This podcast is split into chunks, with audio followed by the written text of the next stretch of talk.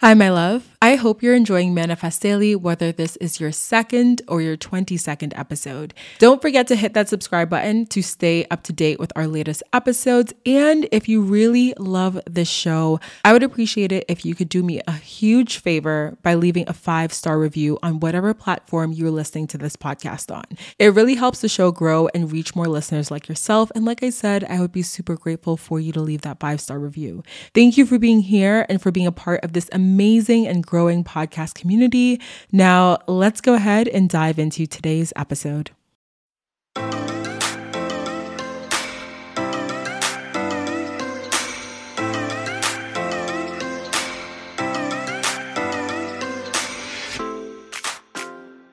Hi, my loves. Welcome back to the podcast. My name is Deandra Nicolette, and I am the host of Manifest Daily. And today we are back here with a brand new episode. Y'all know how this goes. I am super, super, super excited for this episode. I think you guys are going to love it. I actually have had several conversations this week alone. Well, not this week, technically. Technically, it was like last week, but with you guys talking all about human design. So many of you out there are very interested in learning a little bit more about human design. Maybe you've come across it and you're curious and you're like, okay, I know my astrology, like my sun sign, my moon sign, my rising sign.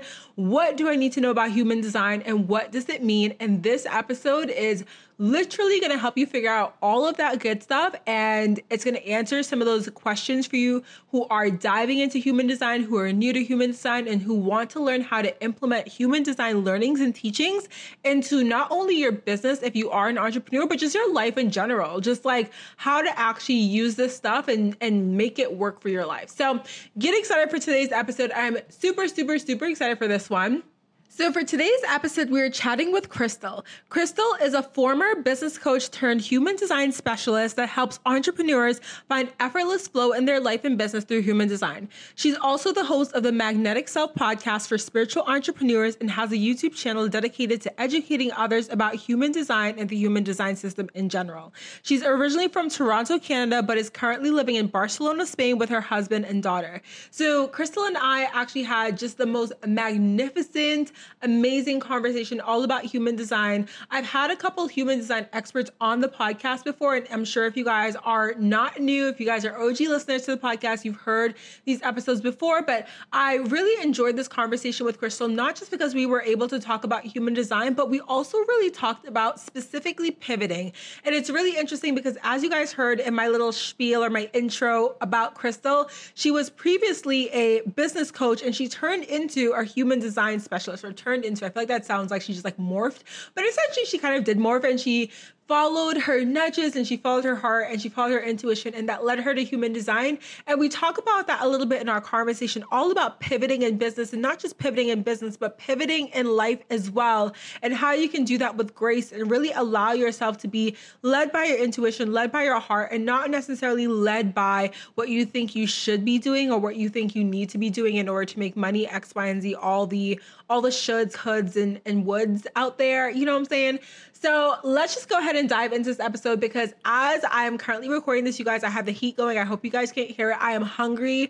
Literally about to, after I finish editing this episode, dive into making a tuna melt for dinner. Y'all know I will give you the recipe, but you know, actually, no, you know what? Should I just give y'all the recipe? Because listen, my tuna melts are delicious, honey. Okay.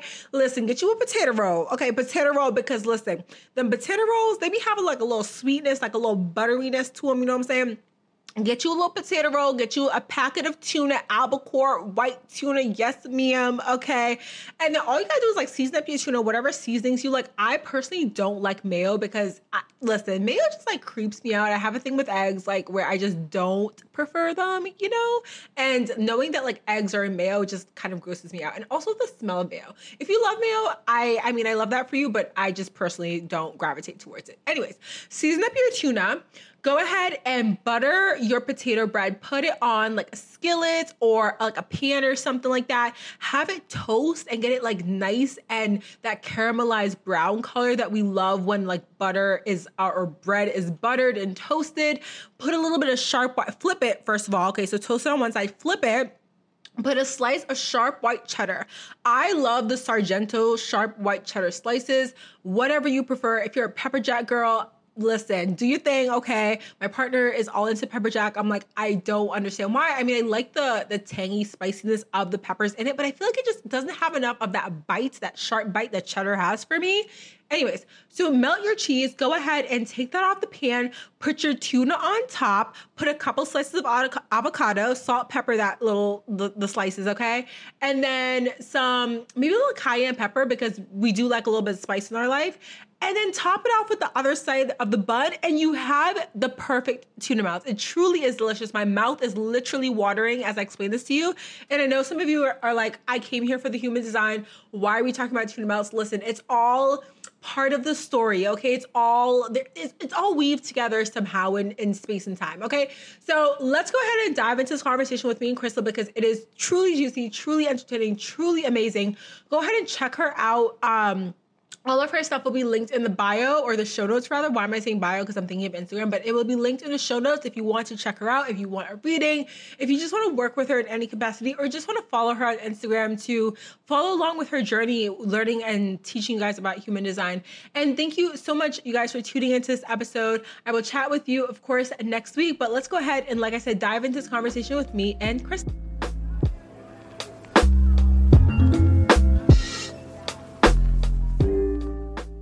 Hi, Crystal. How are you today? Hey, Deandra. I'm really, really good. Thank you so much for having me. Yes, of course. I am so excited for this conversation. I think it comes at such a perfect time because I've actually, I feel like I've been talking about human design a little bit more on Instagram and I've had people like DMing me, asking me about like human design, like having these human design conversations with me. So I'm like, oh my God, this is literally the perfect time to have another human design expert on the podcast. So let's go ahead and just dive into like all the juicy tea for everyone listening. Can you tell us a bit about who you are and what you do in your business? Yeah, for sure. So, first of all, my name is Crystal Alfarero. Um, I'm originally from Toronto and I'm currently living in Barcelona with my husband and my daughter. And I am a human design teacher and guide and host of the Magnetic Self podcast. And what I do is I really just help entrepreneurs understand their unique energetic blueprint through the human design system so that they can learn to really call in that success and fulfillment with so much more ease and flow. And I do that by first interpreting their human design chart, which tells them really all about their unique essence and gifts that they were imprinted with to share with the world. And then, second, by really providing them with the practical tools offered by human design to learn to manage their energy efficiently and really operate from their authentic state of being. So, like their higher self, their true self, so that they can create and live their most authentic life.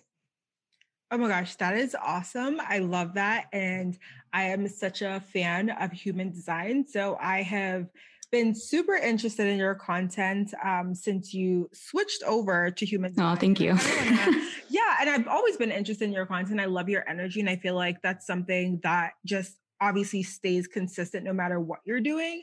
But I think I've noticed that since you kind of started doing the human design teachings and started to dive into that, like you're glowing. It's like you're doing, Oh, thank you so much. there. Yeah. And it's really awesome to see just from like an outsider perspective and obviously not having, you know, like your inner thoughts and stuff like that that led you to that. But I am curious and I kind of want to dive into that for a little bit. What um for the to give a little context for those listening who may not be familiar with you and your page, can you tell us about what you were doing before you decided to jump into human design teachings and what was the catalyst that made you actually decide to shift your focus in your business to human design? Yeah, so um, I originally started off as a business coach, specifically um, covering personal branding. And, you know, there are two main reasons why I decided to make that switch to human design. Um, number one being first of all, human design is what transformed my life and the really the way that I did business. And I wanted to share that with other people because, you know, we're kind of conditioned to believe that there's only one way of doing things. And we don't learn to really trust ourselves as the most important authority when it comes to making decisions with our business. So it really helps you get back to that. And then, really, the second, and this is probably the main reason why I decided to pivot. And you can tell by the energy that I put into it now. And it's really, you know, my previous niche was totally out of alignment with who I was, what I love to speak about, what I was passionate about, and really where I envisioned myself in the future. And I felt that doing business coaching and personal branding, um, I was doing it not because I loved it, but because it was more, you know, quote unquote logical for me because I had experience with e commerce business and also because I thought that that's kind of what I had to do to be profitable as a coach in the online space. And I was just, you know, approaching my business and my niche the wrong way. And it reflected in my work and in my ability to show up. And i was not coming at it from a really you know a heart-centered place at all. And you know what it was that i really loved to do and what i was passionate about was exploring the unknown you know the metaphysical like pretty much all the stuff that you talk about the spiritual the subconscious mind and energy and even personality wise like i am a sagittarius true sagittarius to a t. Like i'm a truth seeker a lifelong learner deep thinker. I love to see like different patterns and different philosophies and how everything inter- interconnects. And this is how i wanted to serve people to help others get back to themselves and really discover their own truth. And that's really how I want to do my part in raising collective consciousness in a way that I was good at and felt authentic and good to me. And I realized that human design was that perfect way for me to do that. It was, you know, this practical system that allowed me to really explore a lot of these different spiritual concepts, yet also have a tangible way to really facilitate this com- I was going to say confirmation, but this transformation for other people. And I would honestly like obsess over it anyways. Like, you know how we just kind of dig into astrology and dig into like all these different modalities. Like this was the one thing that i would obsess about over like on the side aside from my business. So it just made sense for me to just go that path and i just ended up diving in I love that. And I think that it's really cool that you decided to kind of infuse that into your business even before you, you know, knew it would essentially become your business. And I have a similar journey as well with sort of like the business coaching background and very, very similar to you. It's like just having the experience, right? It's it's like you know how to start a business, you know how to grow a business, yeah. you know those specific like nuances and details that frankly not everyone knows. And so it almost seemed more logical to kind of like go in that path and be like, okay, I know business, so like might as well teach business because how yeah. that'll be profitable. And I've totally seen you know, on Instagram, kind of like the boom of the business coach industry and the, the online yeah, business coaching totally. industry specifically. And and that's the thing, you like you see all these people talking about like, you know, I started my business as a business coach and I made six figures in like six months. And it's like they tell and sell the story essentially. Oh, I got and, drawn in totally.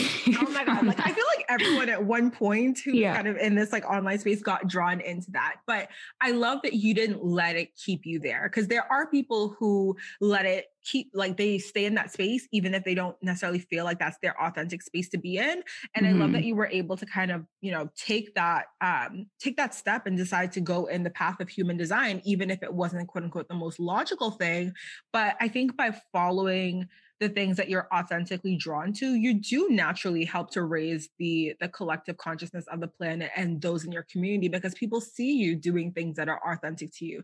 They can feel it even if they don't necessarily know what it is like they can't yeah. point and like name it they can feel that energy for, from you. So i really love that you were able to sort of take that step and say you know what? Like this thing is calling to me and i'm just gonna explore it. Like let's see oh, thank goes. you yeah it's it's really awesome and it's again really cool to just see it from an outside perspective and see that journey.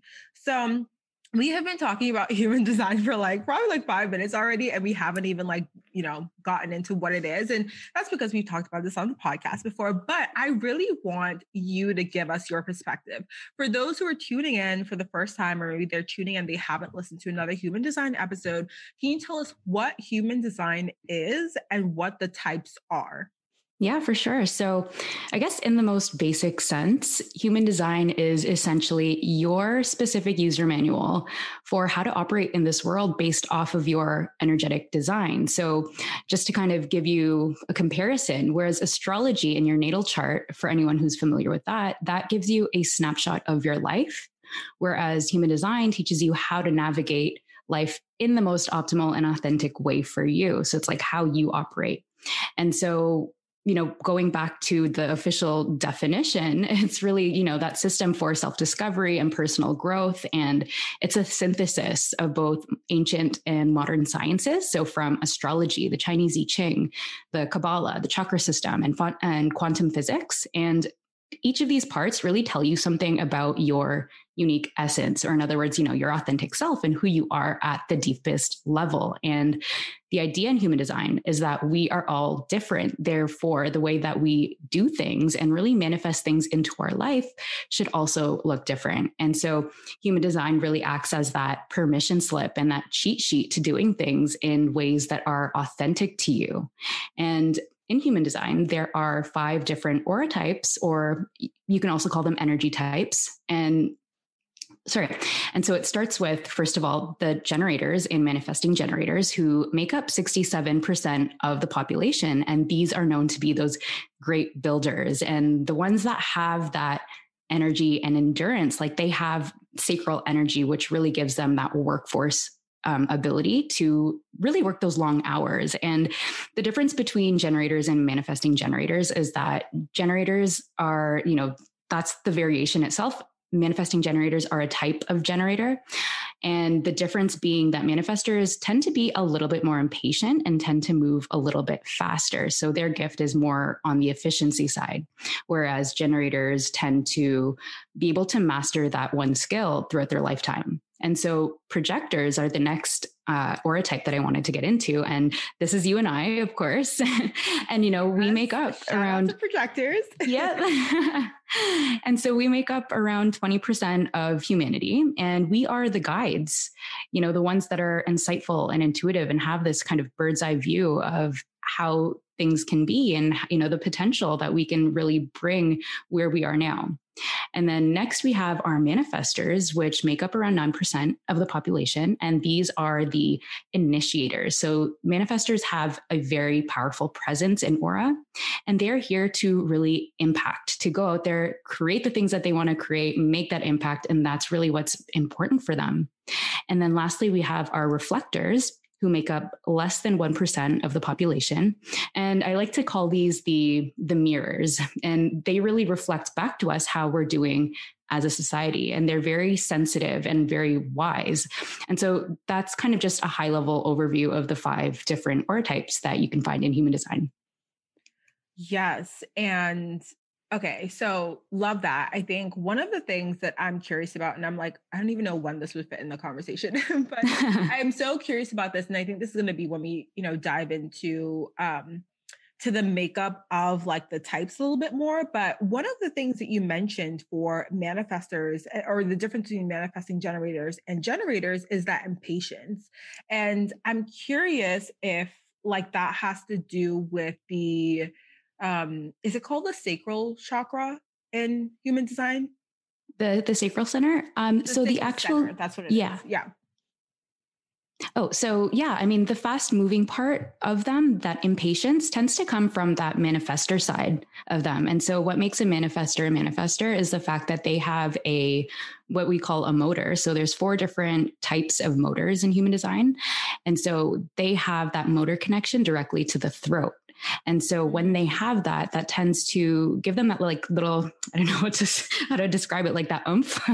and that's what kind of makes them want to move a little bit quicker. And they also tend to be the more multi passionate type. So they have all these different urges and they want to go in all these different directions. And so, yeah, it's really that manifester characteristic that brings them that that impatience and that urge to want to do all these different things yeah, it's so wild because when I hear you describe a manifesting generator in that way, a part of me is like, I literally have run my type through the thing, asked my mom my birth time like a million different times because I'm like, am I a manifesting generator? And I think yes. this kind of goes back to, and you might be able to kind of like shed some insight on this. Yeah. Um, projectors often mistyping themselves or possibly yep. thinking that they're another type because I have this thing where I will get like really excited about an idea and then I can just like work like crazy, right? And mm-hmm. I don't know when to stop or I will like essentially drive myself to burnout very easily because sometimes I can just like work, work, work, work. And I don't necessarily have that, you know, like I should stop or like I'm getting tired until I'm at the point where I've overworked myself and now I'm just like sick and I'm burnt out. You know what I mean? Or like the multi passionate yeah. piece as well. So, how would you? Describe that? Is that just kind of like a projector trait as well, or is that you know the the consequence of a projector mistyping themselves or basically trying to grab on to other um, traits of other types? Mm-hmm. I think you pretty much nailed it with the mistyping. Like it's very, very common for projectors to think that they're manifesting generators because yes again projectors are also those multi-passionate types and they tend to move you know quickly when they have the energy. But the thing is that they don't have that sacral energy. So they don't have that consistent um that consistent ability to be able to work those long hours. So depending on you know who you're around or uh, the planetary positions at the time, you could actually be operating similar to a manifesting generator. But the thing is, we don't have that consistent energy. So we don't really have a good gauge on when is when enough is enough. Like that's why we tend to burn out really quickly. And so really the difference being that projectors, although we have different urges as well, we just don't have the ability to keep up with all those things. Mm, okay, so that makes more sense. And then even the part where you said that it also depends on the planetary movements, I think that also struck a chord with me because I know I always talk about this um, on Instagram, but my Mars is in Aries, and that's kind of like my whole like that's why I move so quick and I'm so yeah. but I think there was something where I, I, think Mars went like direct or something the other day, or there was something happening with Mars and Aries and like the planetary movement. So that could possibly maybe um, have something to do with my recent like quick moveness, quick movement. Yeah, for sure. There's definitely like on things. Yeah. Exactly. Like there's definitely other um, factors that would come into play, like the different gates, like the specific energies that you have in your chart, and also um, yeah like if you go back to astrology like those specific characteristics that that might make you different than someone else so there's definitely a lot of nuances that come into play as well mm-hmm. and again i love that because i think that's kind of one of those things where again we have like these main types but then like you're saying even breaking that down further there are the gates and then there's also like your actual astrology and then it's like you can dive into so many different pieces of it to understand yourself. So obviously getting a reading done by someone like yourself is very very key if you want to understand your chart and understand your type in a in a more detailed way. Um so i love that. And really curious now. I want to kind of switch gears into authorities and kind of talk about that because that's like another really key piece of human design that I feel like once someone knows their type, it's like, okay, now dive even deeper into the pool and understand your authority. So, what are what are authorities? That's a tongue twister. are they? And why are these really important for someone to know once they've actually figured out what their type is? Yeah, of course. So, authority is essentially your decision making tool in human design. And this is really important because our reality is created by our daily decisions. And so, most of us have become used to making decisions from our mind, our logical mind. However, our logical mind is not necessarily the most reliable um, source for decision making because it's highly influenced by you know our conditioning and our fears and it talks us out of doing the things that are actually good for us. And you know those things that we want to do a lot of the time. And we often try to make decisions that make you know logical sense to us or people external to us. But what makes sense logically isn't always going to be the best decision for us. And your mind is meant to be used not as a decision making tool, but more as, you know, used to process and organize information, to teach, and to really allow you to share your gifts with other people. But when you use it for decision making, it can become, you know, a recipe for disaster and really create more resistance and regret in our lives. And I know in my life, at least, the best decisions definitely did not make the most logical sense, but always ended up working themselves out. Often without even any kind of logical explanation. And so there are seven different types of personal authority someone can have. Um, the first one being emotional, then we have sacral, we have splenic, ego, self projected, environmental or mental um, it's also called soundboarding. And lastly, lunar authority. And each of these really represents a different way or mode of making decisions. And I like to differentiate this from intuition specifically. Um, I see authority as how you're designed to best connect to your intuition for decision making. And the easiest way that I can explain this is through my phone charger analogy. so please bear with me, but you know your phone your phone charger is a way that you can connect your phone to the power source so that it can recharge. And so, in the context of authority, your authority is the way that you can connect yourself to your intuition or source so that you can come to your authentic truth. And so, as an example, like for you, I believe you're a self projected projector, right? I am. Yep. Yeah. And so for you, you know, you connect to your intuition and truth when it comes to decisions by talking it out loud to yourself or sometimes other people so that you can hear yourself speak and really feel what your higher self wants. And, you know, this is at least how I make the distinction between authority and intuition. And the more that we make decisions that are authentic to us, the more that we can align to our authentic self and our truth. And we naturally become our, our, our higher self and live our purpose. And what I've experienced so far is that the further I fall into that authentic state of being, even if it doesn't make logical sense, the more things just naturally fall into place and get to be easy. Oh, yes. And I definitely, um, once I found out that I was like a self projected projector, um, it made so much sense and it kind of like explained what I'd naturally been doing. And I think for a lot of people, like some of us can naturally already be following our authority and we may not even know it until we find out and exactly like, oh, that makes sense like why i do x y and z before i make a decision. Because for me i am definitely a talker and going back to the astrology piece i have mercury and gemini so i'm definitely definitely a talker.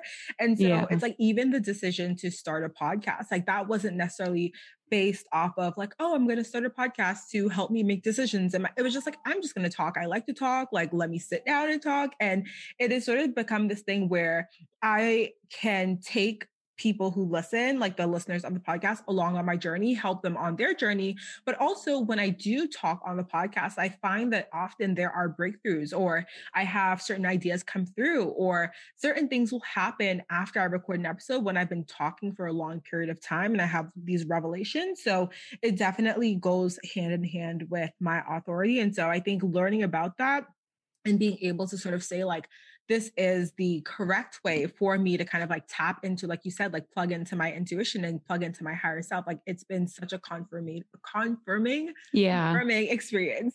not talk right now, but yes, it's been really awesome to kind of like find that out and link it up to something that I already kind of intuitively knew was a way that I like to go about decision making. Mm-hmm, that's amazing. And it's true. Like it really gives you a way to intentionally use that and tap into that more. Because again, like you said, we are doing it whether we realize it or not. And it's just that way to make it more intentional so that you can benefit from making the right decisions for you. Exactly.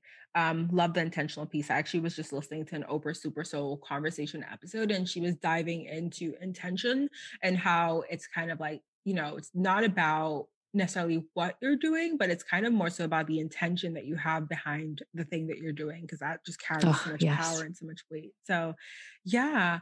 Um, in terms of the different types, I know that there are often like these memes that will float around on Instagram specifically that kind of will talk about the struggles of each type. And specifically, um, as a projector, I can relate to when I first learned about human design, like seeing those memes about like waiting for the invitation or mm-hmm. certain things that I didn't necessarily understand at the time that I saw as a struggle and I saw as something that made me you know, not necessarily want to be a projector. And that's why I kept taking the damn test over and over again. Like, oh my God, I don't want to be a projector. I want to be a manifester. I've heard but, that so um, many times.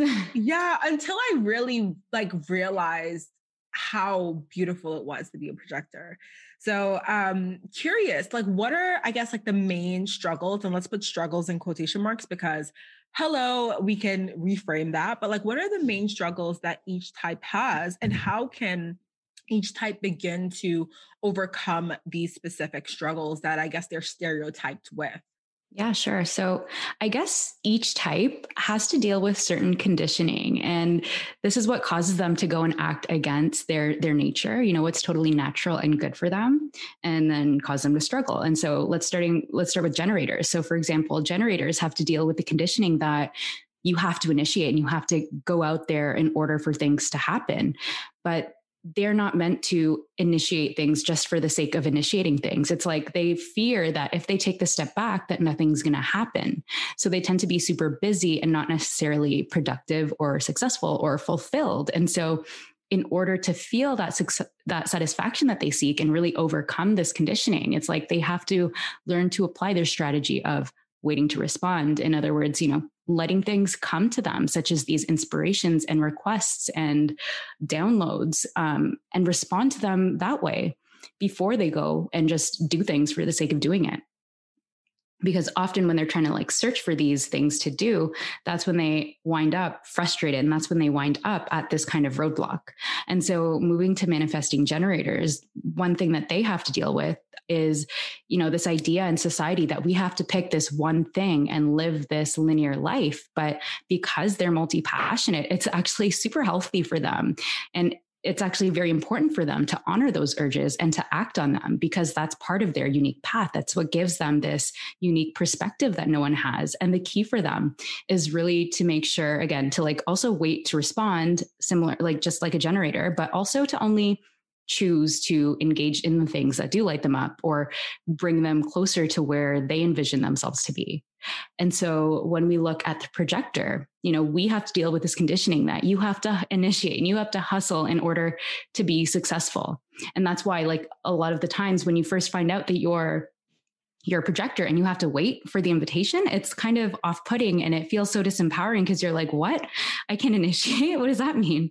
And so eh, the thing is, they don't have that sustainable energy like a generator or a manifesting generator. So when they try to keep up, they often find themselves burnt out and exhausted and, you know, bitter, resentful, jealous because they're not getting those same results that they see other people getting.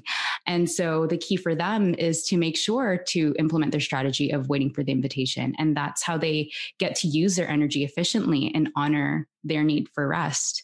And so when we go to the manifester, they deal with the conditioning. Uh, you know, a lot of them have had child issues of having been controlled and people telling them, like, you're not powerful or you're not in control of your destiny, basically.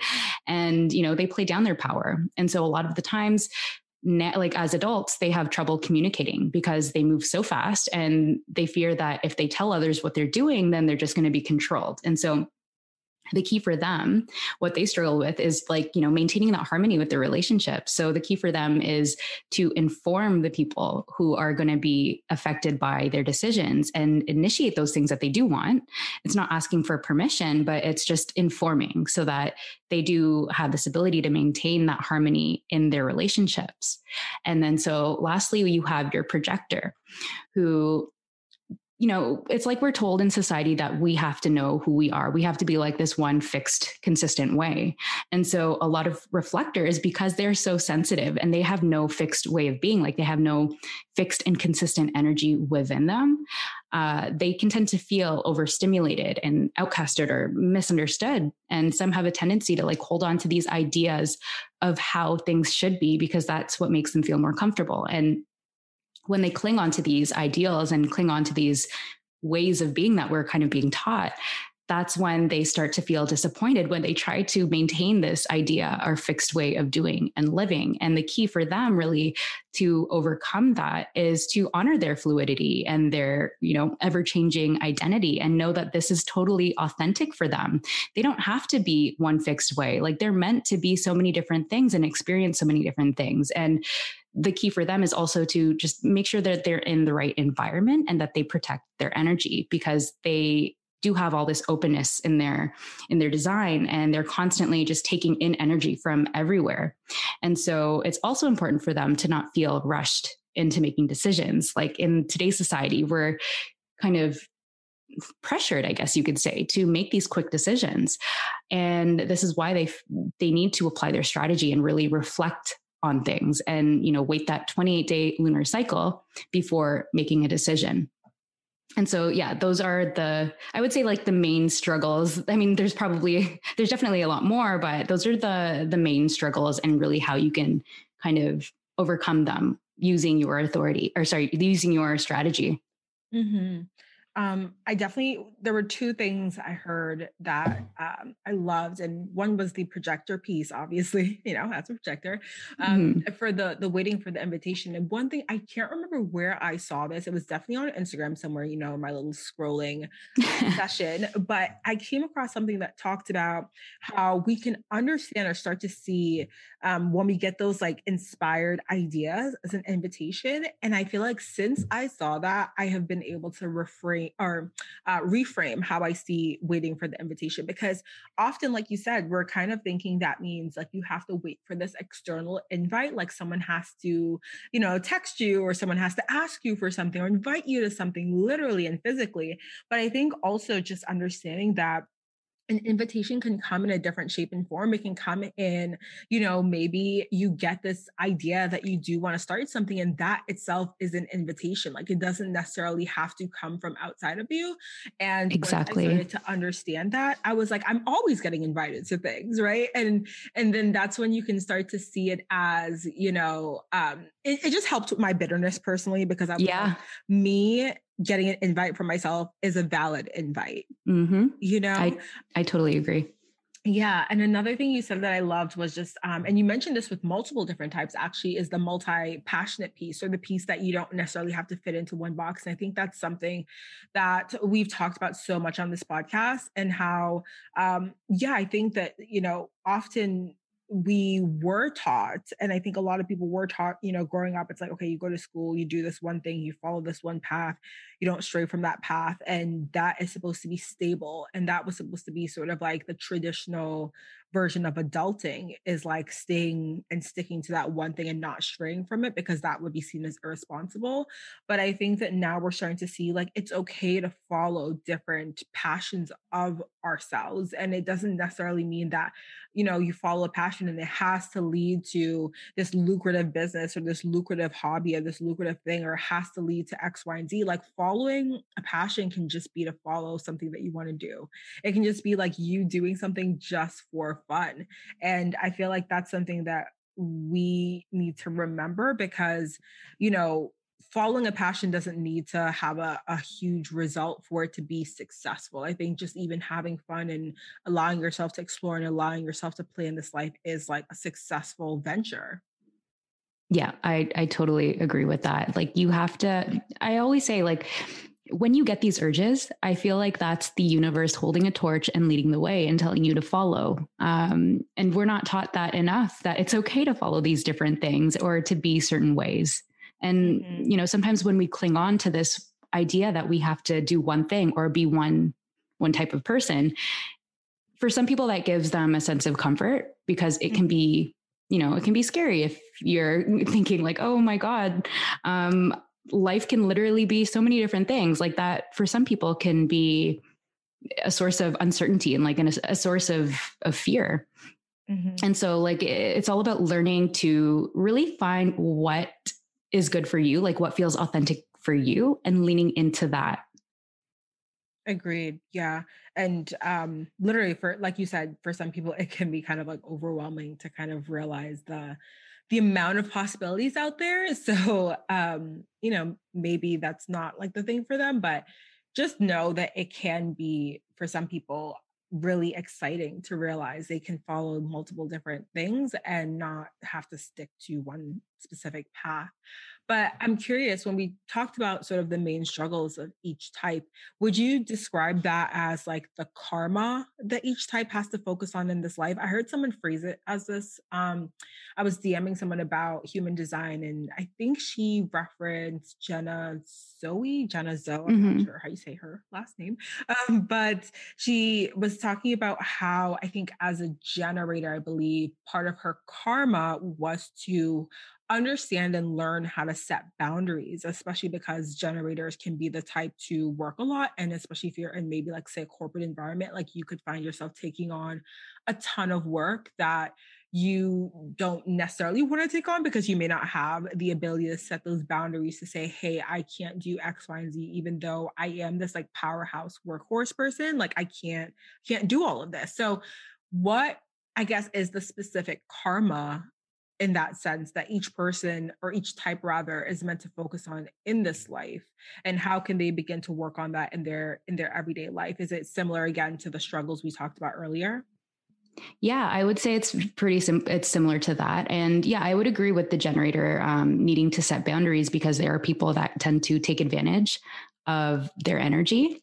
But I think that like I wouldn't say each type necessarily has one specific karma they're meant to focus on in this lifetime um, but on an individual level you can definitely determine what challenges and you know therefore lessons you're here to learn through your open centers in your human design chart.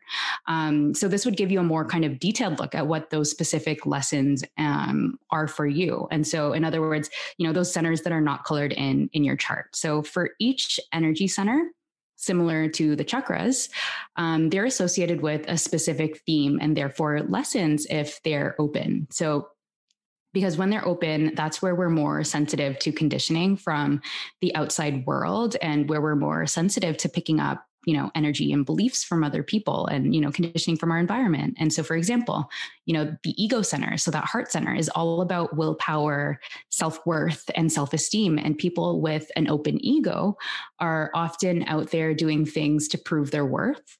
You know you see a lot of entrepreneurs that tend to overwork so that they can feel good enough and feel worthy. And you know while it's okay to want that achievement um, you know there comes a point where it becomes unhealthy. And so the lesson for open egos is to understand that you don't have to prove anything to anyone. You already are worthy. And so when you become aware of your open centers and those themes that are attached to them, those patterns, you can start to observe, you know, how they start to influence your decision making and do things that aren't authentic to, to you or are not in your best interest. So like let's say um, you know, we were just talking about the generator and needing to set boundaries.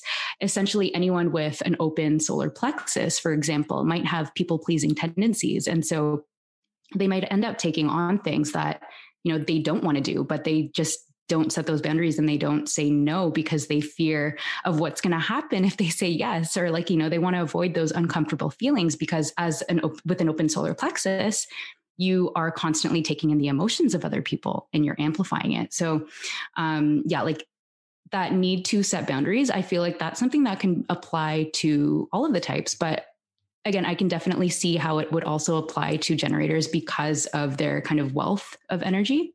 Um, but I would, I would love, like, I would definitely love to explore that more. Um, I've never actually heard of using karma as a as a way to kind of dig into that but that sounds very interesting um, but anyways i also yeah. feel that this is where you can supplement human design and your own deconditioning process through other healing techniques and modalities to help you really target those core beliefs that are causing you to react from your conditioning your limiting beliefs and your fear to begin with like i feel like it's just something that you can definitely look at more holistically so using human design to maybe bring awareness to those things and obviously like you know implement that strategy and authority but also supplement it with other modalities mm-hmm. I agree. And like I said, the the karma piece, I think I also heard it on the on a podcast episode as well, the almost 30 podcast, because they had Jenna on an episode and she did phrase it that way as well. And that was like a very interesting way for me to kind of understand it or have it phrased and yeah. explained because very similar to it's like kind of looking at your type like you can start to form an idea of what are some of the things that you could work on in this lifetime based on where you know again your quote unquote struggles are right and where your strengths are but i think understanding the way you just explained it understanding where the open centers are and that each open center kind of has this theme that you can maybe um start to realize like okay i have this open center like i can focus on x y and z. And i think what's really important too or not even important i think again this might have been in the podcast i listened to but for someone like a reflector who i believe they have all open centers it's like that's a lot of stuff stimulation. right? That's a lot yeah. of stimulation yeah but then that's a lot of like stuff they can work on i guess based on um, if we're saying like, you know, each open center could possibly indicate some deconditioning work you have to do. So, in your opinion, would that mean that someone who has more closed centers in this life has less deconditioning to do, or is it just like a different, or or are they more so focused more on like one type of deconditioning? Yeah, I would say reflector. Yeah, like I would say, um, you know, like we're all here to learn different things, and you can like some people like to think i guess some people have this idea that if you have more open centers you're you're screwed. Like it's a bad thing. But really your open centers are going to be your deepest sources of wisdom. And i think that's the most powerful part. Like if you have a lot of open centers you're here to be wise and you're here to share your lessons and your experiences with other people. Um, and I guess with reflectors specifically, they also have this certain resiliency to them. So even though they have all these open centers, um, a lot of the reflectors that I've worked with tend to be very self aware and like they tend to observe all of these different lessons and these patterns with other people, but not necessarily act on them. So they tend to also be very resilient in that sense to the conditioning around them. But again, like it's all just potential. Like some people obviously might be more, you know, I guess developed in like from a personal development personal development standpoint. Um, so these are all just like potentials where you have these open and defined centers. Um, and I think you know when we look at people with more definition, they're here they're here to play a different role. Like they're here to share really like all the things like that are fixed and consistent with them, and they're here to really share that energy with other people. Um, but I wouldn't also necessarily say that they're like less prone to conditioning because I think that you can have someone who has all these defined centers, but still act in a very, I guess, conditioned way. Um, and I guess that also for me shows that we're all here and we all have different paths. So, like, there's not, you know, someone with more open centers and defined centers is better than the other. We all just have different things that we are meant to really bring to the table and share with other people. Yeah, I think that's really important to note because I, again, I think when you're looking at something like human design or, um, you know, a Myers Briggs test or Enneagram, it can be very easy to like look at some of these, again, struggles or weaknesses and run with that and feel disempowered. So, really good that we just explained that open centers or more more open centers don't necessarily mean that you know you're you're screwed like you said or yeah exactly. to, um be like a victim. It's like it can indicate wisdom. It can also show you where you're working on things. I think what's really cool too is that just because you are working on deconditioning or like working on a specific thing doesn't necessarily mean that you can't share wisdom in that area. And that's yeah. one thing where i feel like um where I feel like there are people here who lead because they're able to show up and be vulnerable and show you where they are working on things, show you what they have learned, and show you how far they have to go with their learning. And I think that's such a powerful way to walk with someone on their journey and walk alongside them versus kind of like, you know, having someone lead you who's like, oh, hey, you know, I've already overcome all this stuff and I'm just going to be here helping you. And I don't have anything to work on because I'm perfect. I think that's just kind of like I think we're walking into a new era where, you know, the vulnerable leader, the one who walks amongst everyone, is mm-hmm. more, is able to share stories and um, help people in a much more potent and powerful way than someone who's just kind of like standing, you know, above people as if they're God, because that really is helpful for anyone. But, um, yeah, so you kind of touched on this a little bit, but how can we all begin to use human design to kind of live a more aligned life? And I'd love to know what are some of the practical ways that you've been able to infuse human design into your everyday life. And I know you also mentioned in your business as well. So I kind of love to know um, how you do that in a practical way. Yeah. So I guess I always recommend by experimenting with your strategy and authority. And so where you can start really is, you know, ask yourself, where are you facing resistance right now in your life? So where are you facing that exhaustion, that burnout, um, your not self theme of whatever it is, frustration, disappointment, anger, bitterness. And these are your signs as to whether or not something's out of balance, something's out of alignment. And that's where you can really start to pinpoint what needs to be changed or if something needs to be changed. Because like you don't have to go and change everything just for the sake of um, changing it. I feel like it's best to kind of see where you're having trouble and then start experimenting little by little. And then where you see that you're acting out of alignment to your human design strategy. So, for example, if you are constantly initiating and doing all this work as a projector and you're starting to feel that bitterness or that jealousy or resentment when you're not getting the results that you want, like here's where you would want to start with experimenting with your strategy. And so, one of the common things that I've seen and that I've experienced myself with my business is, you know, that tendency to just constantly initiate and do too much. And initiate really because that's what we're taught and do too much because that also kind of helps us feel more comfortable like you know we're going to reach our goals faster if we do more.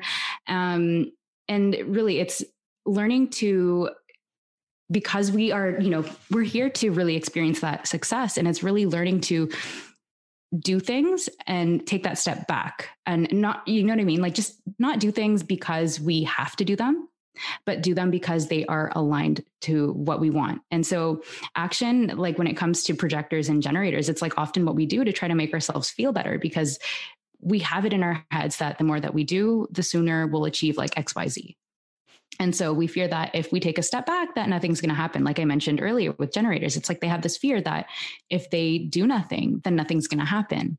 But the thing is that when we are in this constant state of doing, um, we create this resistance and create this you know just where we fill ourselves uh, to the energetic brim and we don't allow for things to come to us. So like when you think of law of attraction it's like we need to create that space for things to come to us. Otherwise we get frustrated we get exhausted um, or we get burnt out.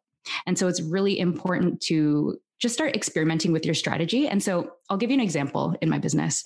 Um, you know when i first started I was constantly just hearing things like if you want to get visible on Instagram, you need to go into the hashtags, you need to like like everyone's photos and you need to leave all these valuable comments and like just all of these really energy exhausting um, tactics i guess you could say that we're taught. And you know you need to go out there and be more like active if you want other people to notice you. And so that tactic that strategy goes totally against what my design is because as a projector i first of all don't have that energetic capacity to keep up that high level of activity. And then secondly it just didn't feel authentic to me. Like i didn't use my authority to really say uh, to say no to to doing this. And so for one it's like you know experimenting with your strategy and taking a step back in doing the things that don't feel right for us. And then also like listening to your authority. If something doesn't feel right trust that, lean into it and find something else. And so what I did was I was pretty much just decluttering my business of all the things that I thought I should be doing that were energy exhausting for me and like pretty much said bye to everything that I could. And then for obviously the things that I couldn't. So when it comes to visibility and like lead generation, I can't necessarily just say goodbye to that. I had to find other, or I guess, other strategies that are more aligned to my energy. So for me, it was leaning into the things that I loved and that I was good at. And that was like, you know, content creation and collaborations. Those are the two main things that I felt were more energetically aligned to me. And that ended up working for me. So once I started to like give myself, first of all, permission to take a step back and to stop initiating and stop doing all these tactics that just weren't aligned for me, that's when I stopped feeling overwhelmed. And that's when I was, you know, able to actually see and believe that you don't need to be constantly doing things in order to get where you want or need to be. And then you start to learn to manage your energy efficiently and leverage that magnetism to draw the right things and opportunities to you without the constant hustle. And so, yeah, like I think I kind of touched on authority in there but you know when it comes to making decisions in your business learn to rely on your authority or sorry like business and life for anyone who's not a business owner. If your authority is telling you no then respect it and follow it. And i feel like the more that you learn to rely on this the louder your intuition becomes and the more you feel that you can trust it. Yeah so i really love that piece especially when you touched on sort of like the business aspect and um what people were telling you you had to do because I also used to see that a lot. Like the, you know, you have to comment, you have to like spend 30 minutes to an hour a day commenting on other people's stuff, yeah, like liking other people's stuff, like engaging. And when you think of it from like a strategy standpoint, like I understand, you know, what that would lead to. It's like if you comment on someone's thing, like sometimes you're like, okay, who's that? And they come over to your page and, you know, they might like your stuff and follow you or like your stuff or DM you or whatever it is, and kind of like indicate to the platform that your account is important and people love to engage with your account. But again, from a projector standpoint, like I just could not. I, I remember I did it for like two days and I was like, yeah, I'm not about this life. Like I can't. I did that. I can't do this. And then also too, like you said, it just feels inauthentic. Like if I come across something on Instagram and I love, I will naturally comment and my comment will just hold so much weight exactly. because I'm like putting a million emojis. I'm like, oh my God, excla- exclamation marks to the moon. Like I get very excited.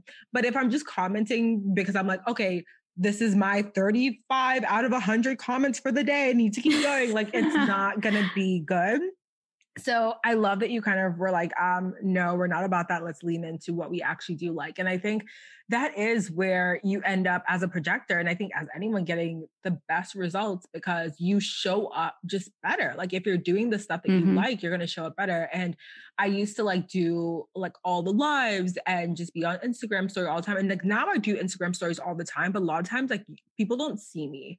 Like I really like that I can just be in my robe, in my pajamas, yeah. like my hair's in my satin cap, and I can be typing up a storm on Instagram story because I really feel called to share something, but I don't necessarily feel called to show up and show my face to share it because I'm like, I'm in my satin cup. Like I really don't. I'm not here to show up right now in mm-hmm. that way. So I, I love that, like finding what, you know, works best for you and running with that and not necessarily like doing the things that everyone says you have to do because it worked for them. I think it works for them if it works for them, but it may not work for you. And it's all about like experimenting, having fun, and finding what works for you. So I, I really do like that you mentioned the business piece. I know there are probably some people listening who have been told the same thing and they may be following that advice and pushing and not seeing the results that they want from it. And it's because, you know, it's that resistance. You're pushing, you're creating some mm-hmm. really like awkward, like icky energy um, that we don't love. So I would love to know if you can sum up in like maybe one sentence or like a couple sentences, just like really potent. Um, how has human design changed your life or shifted your perspective? Oh my gosh. um, okay, so I guess if we were to sum it down to a couple sentences, the first thing that it changed was on a practical level, and that was like how to manage my energy in a way that was correct for me. Um, and then the second thing that it changed was more on a personal and spiritual level, and that was really learning more about myself, seeing my potential, learning to trust myself, and get back into total alignment with my higher self, my purpose, and my business, and like learning to surrender and lean into that. And I think those are the two biggest transformations for me with implementing human design. Yeah, and those are two huge. yeah, those are very large transformations. They're very simple, I think, in nature, but often it's just the very simple things that can change our entire lives. And um, that's amazing. I love that. And I think human design has done something very similar for me, just kind of like, again, learning to manage my energy um, and having having a something to explain things that I intuitively knew yeah. but couldn't necessarily put like a name behind or like really explain in words. Like human design gave me the words, gave me the phrases, gave me the the understandings and the blueprint to understand what it is that I was always feeling and always knew, but just didn't know how to put into words. So, this has been such an amazing conversation, Crystal. And I am so excited that we were able to have this conversation and that everyone listening has been able to learn a little bit more about human design and about you and your business. And for anyone listening who's interested in either working with you, learning from you, all the things, can you let us know how uh, folks can reach you and work with you? Obviously, all your links will be in the show notes, but if you could do kind of like a, a little spiel for us, we love to kind of get that, get that info. Yeah. Sure, no problem. So, yeah, currently I do one to one human design reading. So, this includes a 60 minute Zoom call and a customized 30 page human design blueprint for your own Ooh. learning and reference. I know it's like packed with stuff because, eh, you know, there's so much to learn and human design is a journey. So, I wanted to make sure that you're set So even after that 60 minute call, you have something that you can look back to. And so in January, I'll actually also be offering one to one business by design intensives to really help people get totally in alignment with their business and their business strategies through human design, um, doing similar activities to what we kind of talked about today. And yeah, the best place to reach me, I think, is Instagram, since my website is currently undergoing a total overhaul. And yeah, my handle is at Crystal Alferrero. And you can reach out to me in the DMs or just come and hang out. And I do respond to my messages, and I promise I'm nice. So um, you can also find me on YouTube, where I teach all human design basics, including, you know, an overview of the energy types in more detail. So if you're wanting to deepen your understanding of human design, I definitely start start there as well. Yes. And I just looked at your readings because I don't know why I didn't realize like you had these readings and uh, like I I don't know I'm clearly living in the dark but that is so awesome I love that and um just in case any of you with the holidays coming up, well, actually, I, I, think this episode might go up in January, but you know, it's still the holidays time in January yeah. just because there's snow on the ground where I am. But um, if you want to gift a reading, you have that option too, which I think is so dope because sometimes like I'll want to get a reading, but I kind of want like someone to give me the reading as a gift. Yeah. So I love that you have that option, especially for people who um, are friends with someone who's very spiritual and they're like, I don't know what to get this person. Hello, gift them a human sign reading, like they would love that. I would love that. Just yeah. Oh, if you're into like listening, yeah. if you're into any of that stuff, like astrology, tarot, whatever it is, like you'll be mind blown by human design as well. I I completely agree, and I think a 60 minute reading and then a 30 page PDF follow up is truly amazing. Um, it's a great value for just kind of like what you have it priced at. So I think it's an amazing option. I will link all of those things down below. Um, so you can check out Crystal on Instagram, get that reading, gift that reading, you know, for any of mm-hmm. again, my friends and family listening. Hello. but um, thank you again for joining me for today's episode. It has been the most amazing pleasure. I've loved having you on. Oh, thank you so much, Deandra. Yeah, I had a lot of fun today. So thanks for the opportunity.